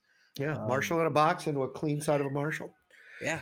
And uh, so the Angry Charlie, um, I like the Blues driver that I have. It's Wampler modified. I still got to send that out to you one of these days, so you can you can test it out. Yeah, I'd like Um, to play with that. And then, uh, um, so uh, really, I've got the Paisley and the Fuzz. That's it. You know, I mean, the Fuzz you gave me and the um the Dark Side, Uh huh. and I like the Dark Side. That's probably because it's it probably is the same Fuzz, but I have them set up differently, so mm, whatever. Um. So, just thinking about the the pedalboard journey that we all go on at some point in our lives. Do you feel like, uh, outside of drives, Yep. because that's because that's obviously like that's a very character driven thing, and a lot of people get. I want to be able to have every drive sound at my fingertips, kind of um, obsessive yeah. with it. And do you feel like there's anything missing from that side of it? Because I know you don't have a tube screamer, right? No, yeah, I don't have Do a tube screamer clone at all. Do you feel like you're missing the mids? Because usually No, 'cause the- you used to push them, you know. The underdog side of the Paisley drive has a has a mid push that Okay. I found. Okay, so I almost wonder if that's like the mid boost circuit in the uh, Pinnacle, which is basically just a clean tube screamer, uh, Yeah. with a volume control and no gain control. Um, Oh, really? Yeah. yeah, it's got a li- just a hair bit of gain on it, but it's mostly volume control. And no tonal control either. I think he's got the tone set like preset. Really? Yeah. Yeah. The so the underdog tri- side of the Paisley is simple. Like the the Paisley side of it has got low mids highs, um, Right. gain and gain and level, but the underdog side is just gain, tone, level. That's it. Yeah, no, that's tube screamer. Yeah. That's That it. is a tube screamer. Yeah. So, So, that's I the underdog side. Yeah. I'm willing to bet that that is like a loose tube screamer. Like there's something, maybe some stuff that's different in it, but it's it might be like a discrete, uh, a discrete transistor tube screamer or something. Um, Could be. But but he's like he he he sort of gets like the mid push thing and how that works and the stacking and all that. So that would make that would totally make sense. Um, so there's that, Yep. right? And then uh, as far as the other pedals go, you've basically just selected stuff that's like, okay, I need a modulation pedal. Okay, I need this or that. Um, not really like any specific focus on uh, the type of thing you're doing, right? Like, because you're more general, you're more general player than that. Yeah, I'm I'm very generalized. I I found I found a use for every single pedal I have. The only one I and I talked to you about this. The only one I'm thinking about getting is getting a um uh a um EQ and only for pushing in the um during solos so that when I push the stuff a little bit, I can take off some of that high end. Um so that's really um the only thing that I've been thinking about adding to it is a um is an EQ. and so I don't know if I want to use like a Boss Seven or um, we talked about the which I liked. I, I watched. I can't remember who did a. Oh, it was uh Pete Thorne did a thing on the the um, what is it called the Boss um, E E E D D E whatever uh, two hundred the two hundred series EQ that they have because then you Yeah. could put a couple of presets in there. and those are pretty cool. The digital EQ. Yep. Um. So, just to give you an idea of how like I built when I built my monster board, the way I was thinking about the process, and it ended up there was actually a lot of duplication. Yeah. Um, but I kind of looked at the categories of effects, Right. and I I said, okay, so to do what I was doing at the time, this is what I was going to need. I was going to need a drive pedal, a fuzz pedal, Yep. uh, in the style of a fuzz face specifically, a Mhm. fuzz pedal in the style of a muff, Yep. a fuzz pedal in the style of an octave fuzz. I was going to need a chorus. Yep. I was going to need a univibe. Yep. I was going to need a reverb, a delay, a compressor, and a Yep. wah. Okay. Now, how many areas? Oh, and at one point, I was also going to need a phaser. So, how many oh, Okay. areas? are duplicates. Is well, about ask? it's I, I actually I'm just kind of thinking about like how many other areas of effect are there? I mean, there's flanger, right? that might be the only one that wasn't on that board. Ring Yeah, mod. ring modulation. yeah. Uh, I mean, there's not much else. Right. So that's uh, what I was thinking. Okay, so I've got um wah, right? I've got fuzz um with a because the the way that the dark side is built, it's got an octave side and it's got the um uh but I leave it at flat. I, I totally leave it flat. So um that evolved. I went I went down that path, right? I had those all of those pedals Yep. on one on one board. Yep. Um, and then I trimmed it down to fuzz, octave fuzz, drive, chorus, vibe, reverb delay, and wah. Yep. And the nice thing about the original board was because I was using both humbuckers and single coils, I could get away with. I'd use the the I wouldn't use the uh, fuzz face and Yeah. humbuckers. I would use the uh, big muff. right. And as I go through this process, I start whittling things down. I said, well, I'll just sub the fuzz. So if I'm going to play with my humbucker guitar, I'll throw this on the board, and then I'll be good to go. Um, so that allowed me to eliminate some stuff. So I got rid of the the big muff. I got rid of um, the compressor because that Mhm. wasn't as critical either. Nope. Um, I got rid of the phaser because I thought phaser, chorus, and vibe are a little much, right? Right. Um, and it's really interesting that I trimmed. I took a. I thought I, you know, it's like I need one, two, three, four, five, six, seven, eight, nine, ten, eleven categories of pedal, Yep.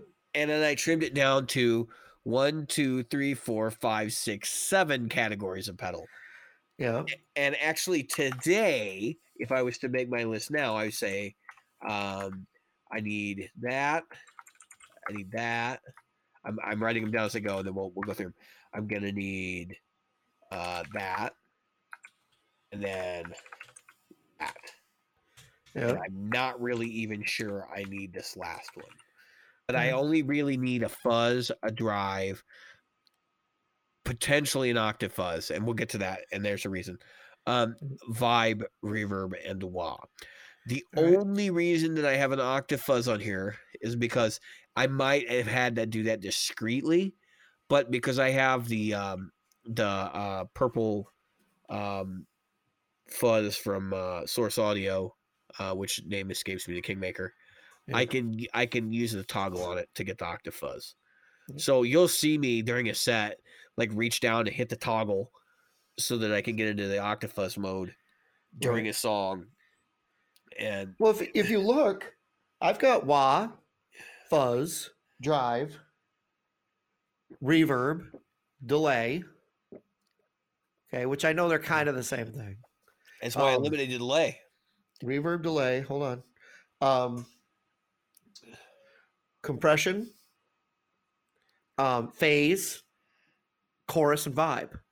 But that's because the reason I have chorus and vibe, and I know what you're thinking, but because I'm covering when you when you look at 80 stuff chorus, when you look at 60 stuff vibe, two different things. Or And I've got um flange on the um on the dark side because it's there, and so I have it.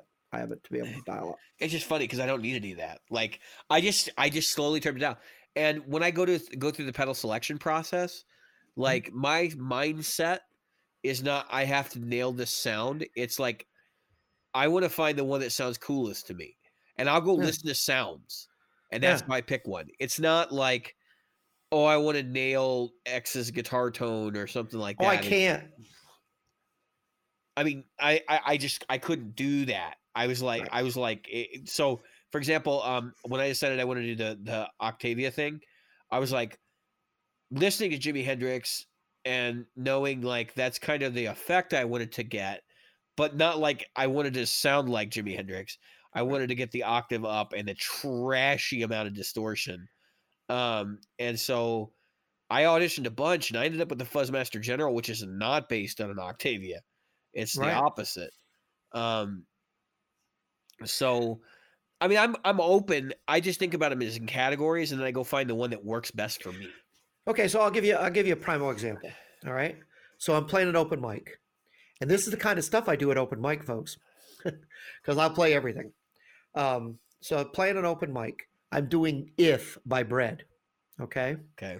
Now I'm doing If by Bread. If you listen closely, what's that what's that song just dripping in? Probably Univibe. I haven't listened to Vibe. them in a long time. all over the place. Vibe, Univibe. It's got that, you know, that that almost ping pong Univibe thing. And I know I'm, I know ping pong is a different thing, but that Yeah, it's crazy uh, really Univibe. fast. yeah, and it's really fast. And then if you take the same effect and you go to um, the greatest song Daryl Hall and John Oates never did, um, that they get credit for all the time. Another one, the the the signature sound is a univibe. Now, will I ever get exactly that univibe? Will I ever get that exact vibe sound? No. But um, if you listen to Baby Come Back, um, that's another one that's got that univibe just you know and, and so i have to be able to um and then and then what i do for because i hate hate hate the um what's that thing you stick in your mouth and you the, The, the, talk um, the talk box. talk box. I would not use a talk box, folks, for any amount of money. They're gross. I think I've talked about that before. They're just grotesque. Would not use it. Anyway, because I have used them. And yuck, I did not want to use it the second time. I'm like, whose spit is on that? It's yours. Oh, that's gross. Anyway, um, and I know you clean them, but ah, no, you put your mouth on it. Good lord. Where's that thing been? It's been in your pedal board. Oh my god, where has that been? I mean, you know and if you if you remember i i played in the days of smoky bars so i put my mouth on that thing i'm like oh god it smells like tobacco and uh, just stale cigarettes and oh god it's an ashtray in my mouth but anyway i don't know how frampton got away with it maybe he was a smoker back then i don't know Maybe he just um, didn't care. Maybe he replaced the tube every night. Who knows? If you listen to frampton comes alive that thing's on just about every single song Yeah, there's only like two that it isn't on. It's crazy, and there's like that's a double album. So Yeah. And so to get that sound, to get that almost talky, fuzzy sound, now that I'm using fuzz, before I used distortion to do a similar thing, I'd just use a wah into the distorted thing and I would, you know, just Fake it. control the wah. Yeah, fake it. And Yeah. nobody cared. But I wasn't gonna do that, you know, um, or uh, what's that that Bon Jovi song, "Living on a Prayer," right? yeah, It's got that in the beginning. And there's an Allison, is it Alice in Chains? yeah, they, they got one too. Yeah, Man in a Box? Is it Man Yep, in a Box? man in a box. Yeah. So I mean, I, I use this I use the stuff to get the sound. Um, and of course you need a really ethereal delay to get some of that Pink Floyd stuff. You need to get you know. You need a Binson Echorec. And my and Siri thought I was talking to her. Yeah, she's she's uh she's listening tonight. Let me tell you. What a she is so I I you know, she is so so jealous. She's Yeah. jealous. It's what it is. She's Yep. jealous. for sure. But I mean, you know what I'm talking about then. And and it's like I've tried Yeah. pulling off I've tried playing um like all right, Wonderful Tonight. I've tried playing Wonderful Night on a humbucker. It just ain't the same. You know what I mean? Okay. And and but I can do it. Don't get me You're wrong. more concerned about what it sounds like than your audience is, number one. yeah, I am. You're which right. is which is hilarious to me. I know players like, and I'm gonna get hate mail for this because I see it in forums all the time. But I know you're supposed to be inspired, but to an extent, like I don't know. I mean, oh, I can I play one guitar all night? Sure. Of course. yeah, but I mean, I I mean, you could play with one effect all night too, and I know that. Yeah. Eh, But it's like, um, I'm just thinking about. So here, let me give you a classic example. Robin Trower, right? Now you're not a Yep. huge Robin Trower fan, but what is Robin Oh, Trower known for? What's he known for? The Univibe. Oh, oh. He's yeah. he, he heavily you popularized it. He yeah, he's the one that uh, uh, Eddie Van Halen stole the sound from. Well, I don't know about that. He didn't use the Univibe. He used a phaser, but the, The phaser, slow, the slow vibe thing that was all over Yeah. the records. Yeah. Um. So that's the funny part. Yeah. So, you know what he used in the '80s for Univibe? Boss Uh, chorus. what? Boss chorus. A Boss, co- yeah, a Boss CE one, right? Yes. Yeah, the CE one. And then later a CE2 Yep. and a string of other chorus pedals. and the Waza Craft is right there. Yeah, somewhere. That's why. and then, my of Waza and then of course, then right he there. started going back to using like the original Univibe and stuff later. But, um, and then of course now he uses the Deja Vibe. But my point is, I used a flanger at some point to emulate that, uh, like an like an ADA or something. Um, the reason I'm bringing this up is because there's a player that's synonymous with a piece of gear, but he didn't rely on it. And I think there's Yeah. a tendency, even for like people that play pop bar gigs and open mics and stuff like that, like we do, for people to like, I gotta nail this. It's like Well- no one gives a crap. You No, gotta be happy with it, not them. me- yeah, exactly. And I was going to make a point there. So sometimes you get bored with it. Sure. And then you turn that pedal off and you do something different. That's right. And so let's let's take Robin Trower for example. I mean, like you said, the guy was synonymous with Univibe, right? A lot of his stuff was um, Univibe driven. just yeah, dripping in Univibe, right? And so, like I said, it went it, that spilled over. You can't tell me David Gates wasn't thinking of Robin Trower when he did Yeah. if when he did Guitar Man, um, because he's got a slow vibe on that. It goes Yeah. Anyway, so if you take um if you're Robin Trower, you're like, man, I can't even stand to hear. I'm I'm standing in an elevator or at the grocery store. I'm hearing my own Univibe sound. I gotta change it. I gotta do something. It's boring and it's Well, and it's and th- everywhere. And that's the funny part. People who saw him when he was using choruses, Jim, they couldn't tell. He Oh, I'm knew how to dial him to get him to sound like what he wanted anyway. So Yeah. Most of those people were stoned out of their minds. Believe me, I've been to. Pro- I've seen Robin probably. Trower. yeah, yeah, probably. Everybody I knew was stoned out of their minds. but um, yeah, I mean, you take uh, Pat Travers, another one. Um, uh, he was just his guitar was his voice, and when he, regardless of what rig he used, I got to see Pat Travers many times, um, and uh, You can tell when people care more about their playing than the gear they're playing through. And Yep. it's not necessarily that they sound the same, but it's like, no, they still have the same tenacity and ferocity, and that translates. yeah, Dillinger, right? Uh, Rick Dillinger. Yeah, Another one. Derringer. You mean Derringer? Derringer, Derringer. What is Dillinger? Oh, I was Um, thinking Dillinger escape, plan. No, no, no, not the same. No, thing. no, no, not that Um, same thing at all. Rick Could Derringer, imagine- I mean- dude, could you imagine if you went to go buy a Rick Derringer record and you picked up Dillinger Escape Plan? Dillinger in- is- in that would accident? be totally. Wow, there's that doesn't sound like him at all. Um, wow, man, he made a tra- a change. like, That where's rock and roll Hoochie Koo? yeah, Um, holy crap, dude! Like, what kind of drugs are you on? It's funny because if you think of Rick Derringer, right? I mean, a lot of people think because he was synonymous with Les Paul for a long time, but in the beginning, he was on um, uh, not Warwick's um, he played a lot of different stuff over his career, man.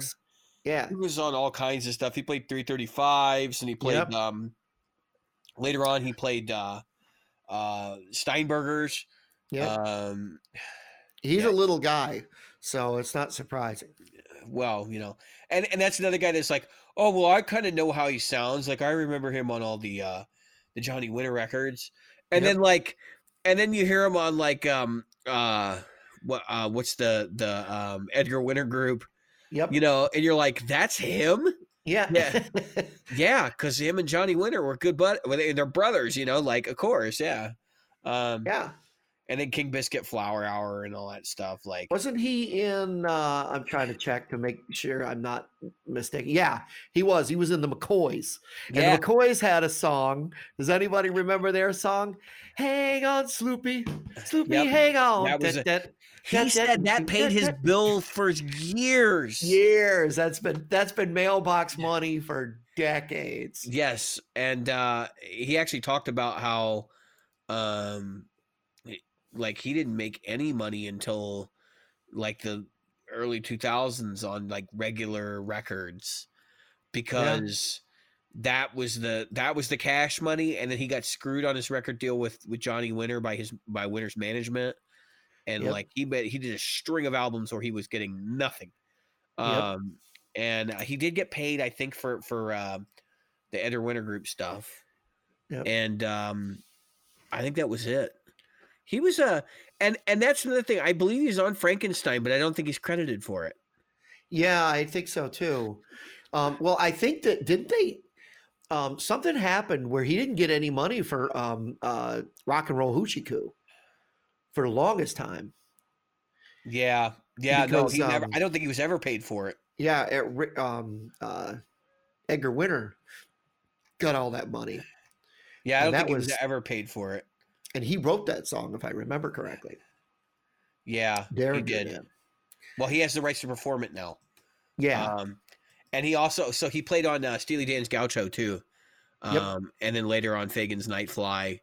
Man, Yep. what a what a career of a guy that like nobody would even know who this dude was. I mean, yeah, um, Bonnie Tyler's Total Eclipse of the Heart. Uh, he was on a Meatloaf album after that, Midnight at the Lost and Found, and Yep. then uh, Barbra Streisand's version of Left in the Dark. yep. Um, he didn't he work with Cyndi Lauper? No, he was a friend of Cyndi Lauper's. I think No, he was I a friend, did a yeah.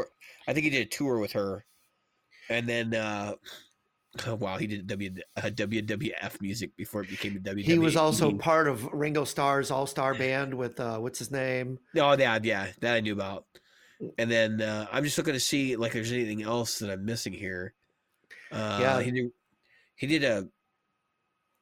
Yeah, so it looked like he didn't really record a whole lot during the period between like '87 and Yep.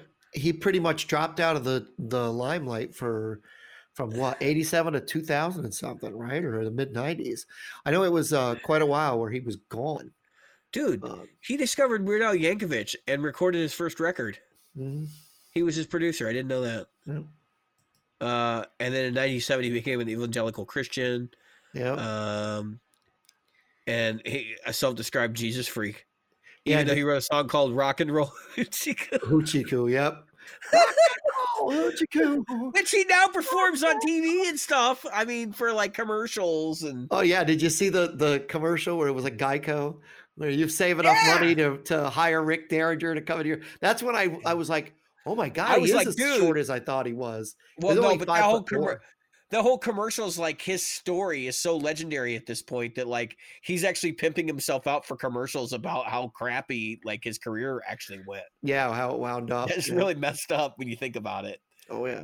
Um, but yeah, so no, but the point is like this guy's had a hell of a career. He's gone through a lot. Um, And yet, look at all the guitars he's played. Everything from, like you said, 335s, Just. PRSs, Strats, Les Pauls, Warwicks. So do Um, what makes you happy. That was BC Rich. I mean, he if just, you want to be if you want to be a Dillinger escape plan, you're gonna have to do what makes you happy. that's right. And uh Rick Dil, Rick Dillinger Rick escape, Dillinger escape Pants. plan. That is the name of the episode.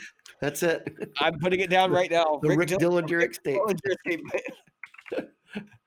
Uh, I can Uh, never Rick remember anything. Dillinger escape plan. Yep. All right, it's done. Um, I'm not done yet. I think I, we got a few more minutes. It's you know we're all on lockdown. Let's all have a little moment together. Um, so what I was trying to tell you, Jim, is that I think you're going to come to the similar conclusion that I do. Like it's more of a pain in the butt to have like a big board with all this stuff on it. Much better to have like a board that you can change things out of, Yep. or just have like two boards. If I want to play this way this night, then I'll grab this one. Yep. If I want to play this way this night, I'll grab this one. Right. If you're going to do a monster board, if you want need to have all those sounds at your fingertips, that's why things like the Helix exist. Yeah. Like that's what those are for. Yeah. Um, and if you're gonna try to like forge your own sound, that's what boards are for, and that's kind of the way I approach it now. So I'm doing the I'm doing my cover band project, and I've been kind of loosely like working on stuff and Mhm. thinking about you know how I'm gonna lay all that out with it, the Kemper and stuff. Um, and I found that for the cover band project, I think the Kemper works really well. Yep. Even though I'm not really changing a lot of songs and sounds because I have enough artistic leeway in that band that I can get away with kind of here's my deluxe reverb and then here's the effects I'm going to apply to the deluxe reverb and then I'm just going to have varying levels of gain Yep. and that's my performance, right? Um and but on my own stuff like I use the Kemper differently. I'm using like I'll have one amp as a performance and I'll have all four, four channels or five channels or you know five different sounds across the buttons and then I'll have individual control over effects. So I'm thinking about that more like an actual like physical rig I'll carry around. And the ultimate goal is to have a pedal board that can plug into the Kemper, a pedal board that I can go direct with first off, Right. backup, open mic, a pedal board that I can plug into my Kemper and maybe skip the amp in a box drive at the end and then use that as my primary like before amp effects so I can toggle those on just like a real pedal board Yep. and then use the Kemper for delay and reverb. Yeah. Um, and I think, like for me, that's the best possible scenario for a hybrid solution. Right. Now I'm still going to add a reverb so that if I do have to go direct with the pedal board, I have a reverb. Yep. But honestly, like other than that, it's just gravy at that point. I just need to be able to have a couple drives I can kick on and off, put it in a loop on the Kemper, and turn it on and off when I need it, and uh, just pretend it's a regular part of my rig. That's never something that's going to happen in an open mic. It's going to happen when I start gigging my music in, a, in an actual live venue with a, a live set. Yep. Uh, which I hope to do at some point this year, uh, if you know circumstances change and uh, I can actually sit down and record parts of my music, which is why I've been working on my flooring, trying to get that done. So I have enough space to actually use my studio again. Um, but I don't know. I just think there's a different philosophy to it. Um, and Mike and I actually were going back and forth about this a little bit too in our conversation this week, whereas he was he was contemplating like he's working on his pedal board right now. He's Right. in seclusion. He's working from home like everybody else, Yep. uh, or not working. And he's kind of like, how do I fix all these problems? So one of the things he did was that I'm getting away from solderless cables. I'm gonna build actual dyed in the wool soldered together patch cables. And he sent me a picture of one the other night, to which I jokingly sent a picture of my flooring that I was working on. He made a comment about now I'm a real man because I've made something with my hands. And then I responded to him and I said, No, call me when you've done this. Like, you know, it's like hold my beer. You know, I yeah, exactly. um i uh i was laughing because uh he's doing these soldered pa- cables and i'm thinking like man that's so much work. But then i got to thinking i was like i'm gonna do it too. At some point because there's no po- point in me having all these solderless patch cables to do all this stuff. Right. i don't have monster boards anymore. The whole point of that is like if you have some sort of monster setup you're going to use these solderless cables to uh circumvent you know having to buy all the individual patch cables you need. Right. And you you're going you're going soldered right Yeah, mine's all soldered. um are you using live wires Um, I didn't No. make fun of you. I didn't turn up my nose. I don't want anybody to think that. Nope. I'm using these flat. Uh, Pancake plugs from like Hosa or something like that. yeah. Yep. I've used the pancakes from Hosa. I usually chop the cable off and replace it with good cable. Well, yeah. I use the ends from them, but I use the cable. Well, these are from. Ernie Ball, but it's the same thing. Ernie Ball. Oh yeah, Ernie Ball would be much better than Hosa. One hundred percent. I guarantee their cable is better than Hosa's. Uh, Yeah. I mean, it, it's actually manufactured this decade, so Yeah, So I'm saying. But they're yeah, Ernie Ball's making flat ones now, um, and it's so easy to run these little guys. for you, for you guitarists, The whole and- cable's flat. For you guitarists and uh, cable people, and anybody that uses you know musical instrument cable. When you go to the guitar center and you go into the live area where they have all the cable hanging up, go to the Hosa section Oh, and rub your rub your finger across the top of a Hosa package. see how dusty I it is. guarantee- there's dust from like 10 years ago on there because they just don't like nobody buys them. But apparently everybody buys them because every store carries 5 billion Hosas. Yep. and the Hosas are garbage. Like I've had so many cables that I bought Hosa cables like just in a pinch that have failed. And it's like who's still buying these? It's and it's really just because the inventory cost is so low.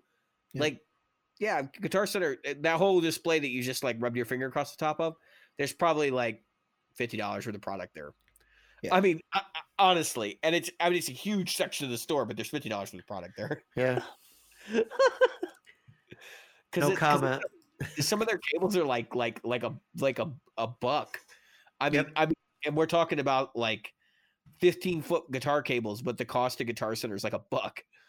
Oh yeah. Yeah, I, I would think the metal would be worth more than a dollar. It's crazy. It really is. It's insane. Um.